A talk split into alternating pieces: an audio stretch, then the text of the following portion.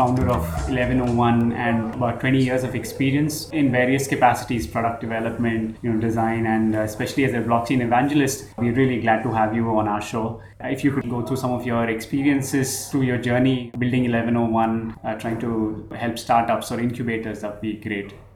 Thanks, I mean, thanks for having me on Blockchain FM radio. It's pretty exciting that you guys are doing this initiative. I mean, it's a very unique one, at least from an India standpoint. Uh, there have been many outside, but I think good that you guys are doing so. So congratulations on that. My journey has been mostly technology for the last for the good 20 years. I've worked with the likes of Nortel, Ericsson, Motorola, Cisco, Cognitronics, and many other companies. And that kind of gives me a good perspective about deep engineering, whether it is building engineering teams, architecture, putting out test labs, things of that kind. And I've been pretty fortunate to have been associated with large companies both in India and US. And that's been my large part of the career. So I built protocol stacks in my past life. And I've also been product management head for companies like Polycom, whom we helped build their India Engineering Center.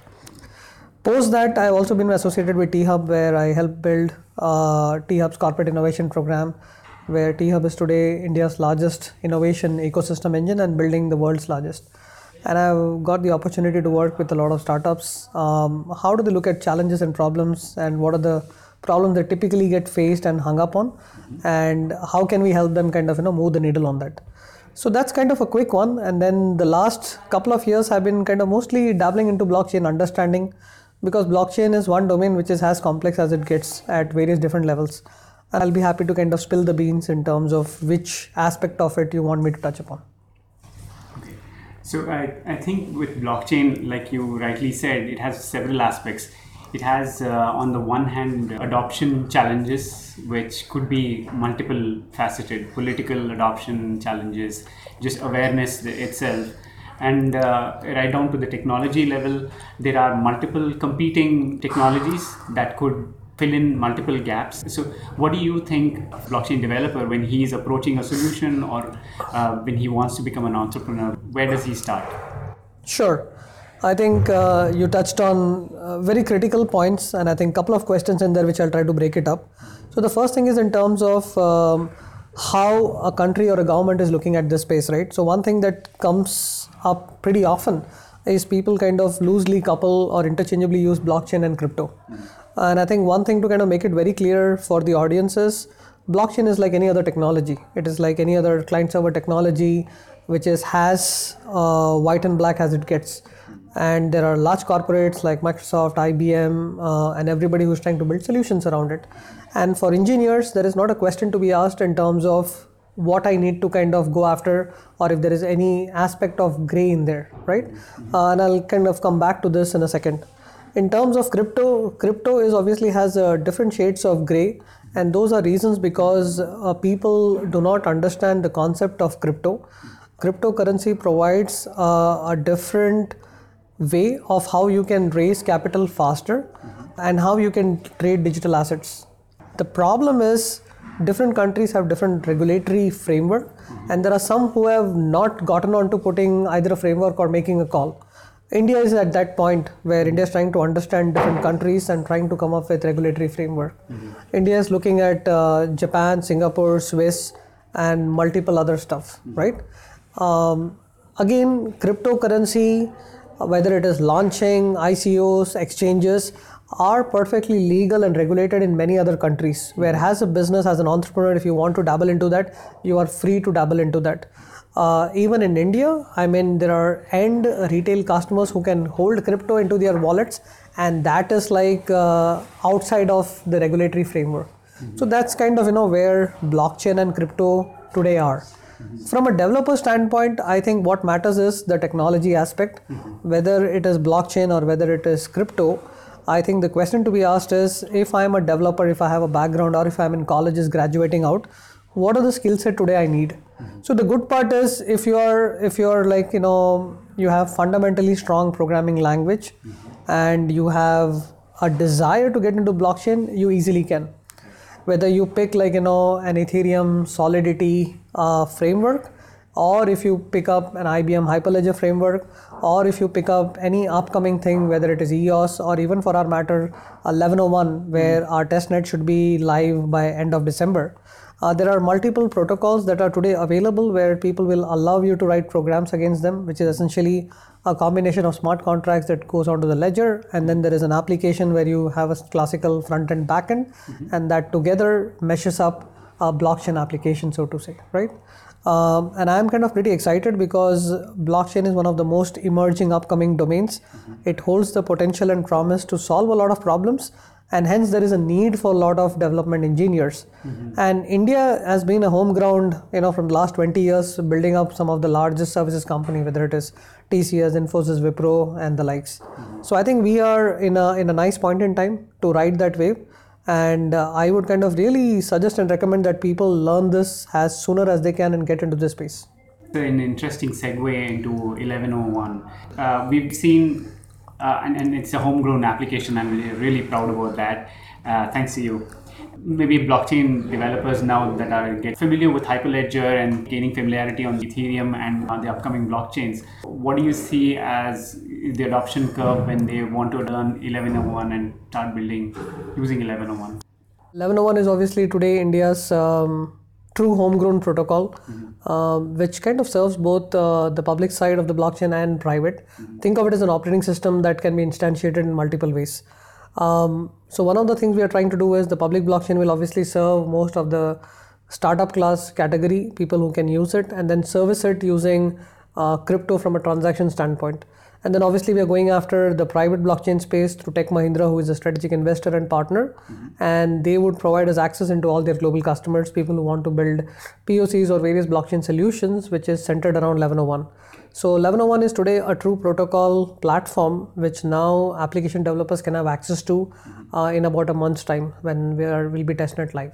We're also looking at the government space more from an influence standpoint and less from a revenue because I think the government is looking at a true India-based protocol to base a lot of their uh, products and solutions on. Mm-hmm. We have been talking to various state governments, uh, including central government, uh, Ministry of Finance, Niti Aayog, etc., in terms of what the, our thought process is mm-hmm. and how India should kind of architect and build uh, an India chain sort of thing, which can work with Aadhaar pretty closely.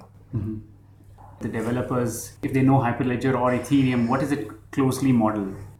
I think uh, both are pretty good platforms today because one, they are the most entrenched one. People are building a lot of applications, mm-hmm. uh, both on Ethereum, uh, whether it is on the public side or the private side, which is the likes of uh, Quorum uh, in different consensus model. Mm-hmm. And there are obviously Hyperledger, which is like you know a, a large corporate enterprise class uh, blockchain platform. Mm-hmm. So in terms of fundamentals, I think both of them are pretty good and I think uh, there's a lot more Ethereum Solidity developers. Mm-hmm. So that was one reason where 1101 also picked uh, Solidity as a reference language to begin with mm-hmm. for writing the smart contracts, as we provide more access and flexibility for people to latch on to other languages. Okay. Uh, so we wanted to kind of take advantage and not reinvent the wheel, mm-hmm. but provide features, frameworks, tools, utilities and larger community that will be more meaningful. So 1101 today intends to build the largest development ecosystem in the country and probably in the world. Mm-hmm. Uh, we are trying to work closely with a lot of partners in the Asian countries, including Korea. Okay. So one of the things that we are trying to do with the state of Telangana is kind of build the blockchain district, mm-hmm. uh, where obviously the founding members, along with Tech Mahindra, mm-hmm. uh, we are trying to do a city to city level thing with uh, Seoul and also build government to government level relation between India and Korea at that scale which is really wonderful. So, uh, in terms of the blockchain district, I want to see what is the Telangana's vision for the uh, blockchain district, or your, your vision in terms of what you're sure. Yeah. Sure. Mm-hmm. I think um, Telangana, uh, we are a pretty innovative state uh, by any benchmark, by any standards. Mm-hmm. And uh, there are enough examples of, if you look at KTR Garu, what he has done with the state, uh, T Hub is an excellent example mm-hmm. of he kind of coming on board and building this right off the bat. Mm-hmm. And T Hub is today an example, and lot of states, at least 20 different states have come and kind of you know looked at the T Hub model to build how innovation clusters needs to be done. So I think that served the purpose for what needs to be done in innovation.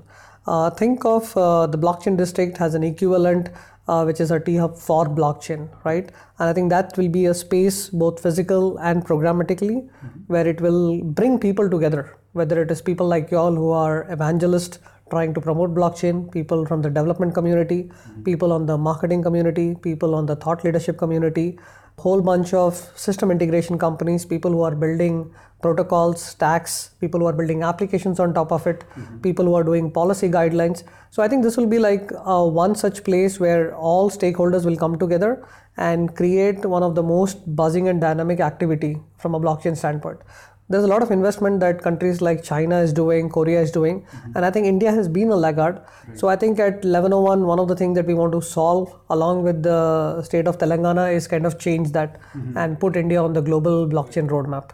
A recent article I read was talking about, you know, similar to the brain drain that happened earlier. There's a brain drain uh, with respect to blockchain, you know, developers as well that, that that is happening? Uh, is there something that we can do to maybe check that or uh, provide them with more opportunities here? Um, so I think the the good part is the blockchain uh, developer density is kind of uh, small anywhere in the world. Mm-hmm. Uh, there is not a lot of development capacity that is available, and mm-hmm. whomever we talk to, and we had we were on a roadshow going to China, Hong Kong, Singapore, Korea, mm-hmm. and we met with uh, a lot of big uh, protocol companies, exchanges, mm-hmm. uh, people who are doing uh, hardware wallets, people who are doing security audits, and everybody had the same thing that we don't have enough developers, and mm-hmm. scale is going to be a problem. And that's where we started thinking that um, how come has India we can't have an answer to that. Uh, so I think that's a good part that there is a, a lack of engineering talent, mm-hmm. uh, and the bad part obviously is like India still is in its infancy in terms of the development growth. But I think that's where we think that the, the time is right and there is an opportunity uh, to build uh, a pretty mammoth development ecosystem, and that's exactly what we are trying to do with Blockchain District. You've already worked with incubation firms, you've helped a lot of startups as well. So, in terms of their roadmap, how do, how do they chalk out their roadmap? What, are their, what, what do you think will be their greatest challenges? How, how do they maintain their steam? Sure. So one of the things is I think the good thing is people are learning blockchain, mm-hmm. uh, but unless you kind of create a continuity of sort, I think you're going to forget it and go back to your work or job or whatever else you're doing. Uh, so one of the things to kind of uh, assure uh, from a self-discipline standpoint and from a program continuation standpoint is there needs to be a follow-up. There needs to be a larger project traction in terms of picking some of the project and working, mm-hmm. Uh, and obviously at 1101 we'll be happy to kind of throw some of the dApp challenges through many of our partners in fact we work closely with uh, idea labs which is doing a bunch of programs on 1101 mm-hmm. and the center of excellence in jntu mm-hmm. we also want to do things where people are given this opportunity to build application on 1101 mm-hmm. and where we can onboard a lot of partners to kind of you know inculcate those learnings, uh, inculcate those practices, mm-hmm. and avenues for people to engage with the industry. So I think we are doing it in our own way and obviously we also think that blockchain district will kind of you know come to the rescue for many of those mm-hmm. uh, but i think it also requires that the the students or the developers kind of stick to it and improve their competence on it and that is something that we are still seeing there's a lot of uh, gap there mm-hmm. so i think it has to be like a multi-pronged approach i mean the other thought is like you know um, we are still in early stage from a mm-hmm. blockchain standpoint mm-hmm even though it is like you know three to five years old depending on how you look at it but i still think we are in a pretty early stage mm-hmm. so for people who are trying to get onto the bandwagon now it will be very lucrative mm-hmm. uh, from whichever angle mm-hmm. and then i think we need a lot of people in the ecosystem to help push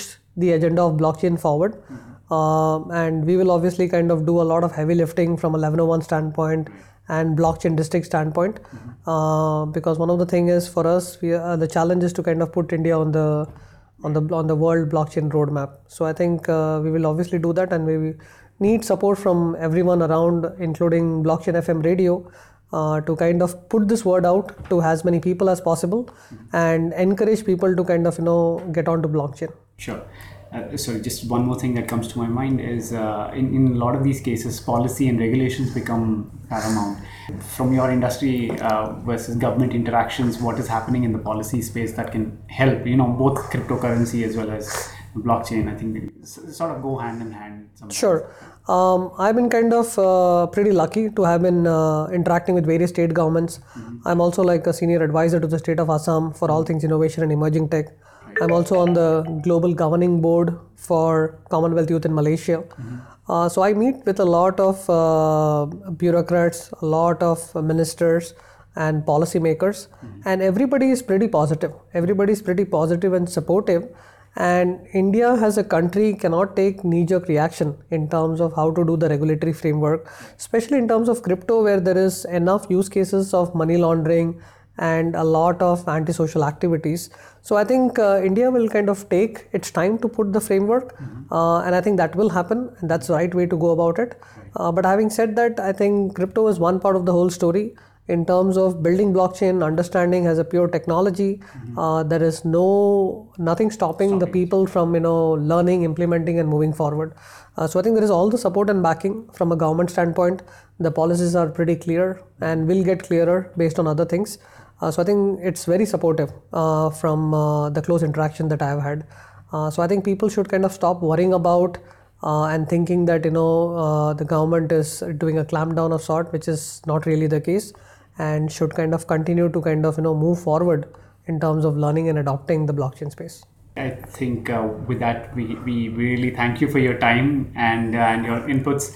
Uh, you've been a tremendous influence for the state of Telangana and for the blockchain community as a whole uh, here and, and possibly for uh, a long time to come. And uh, from the Blockchain FM radio team, we wish you all the best with your future efforts with uh, 1101 and the building a substantial base for the blockchain community as well. Thank you so much for your time. thank you very much for having me yeah best of luck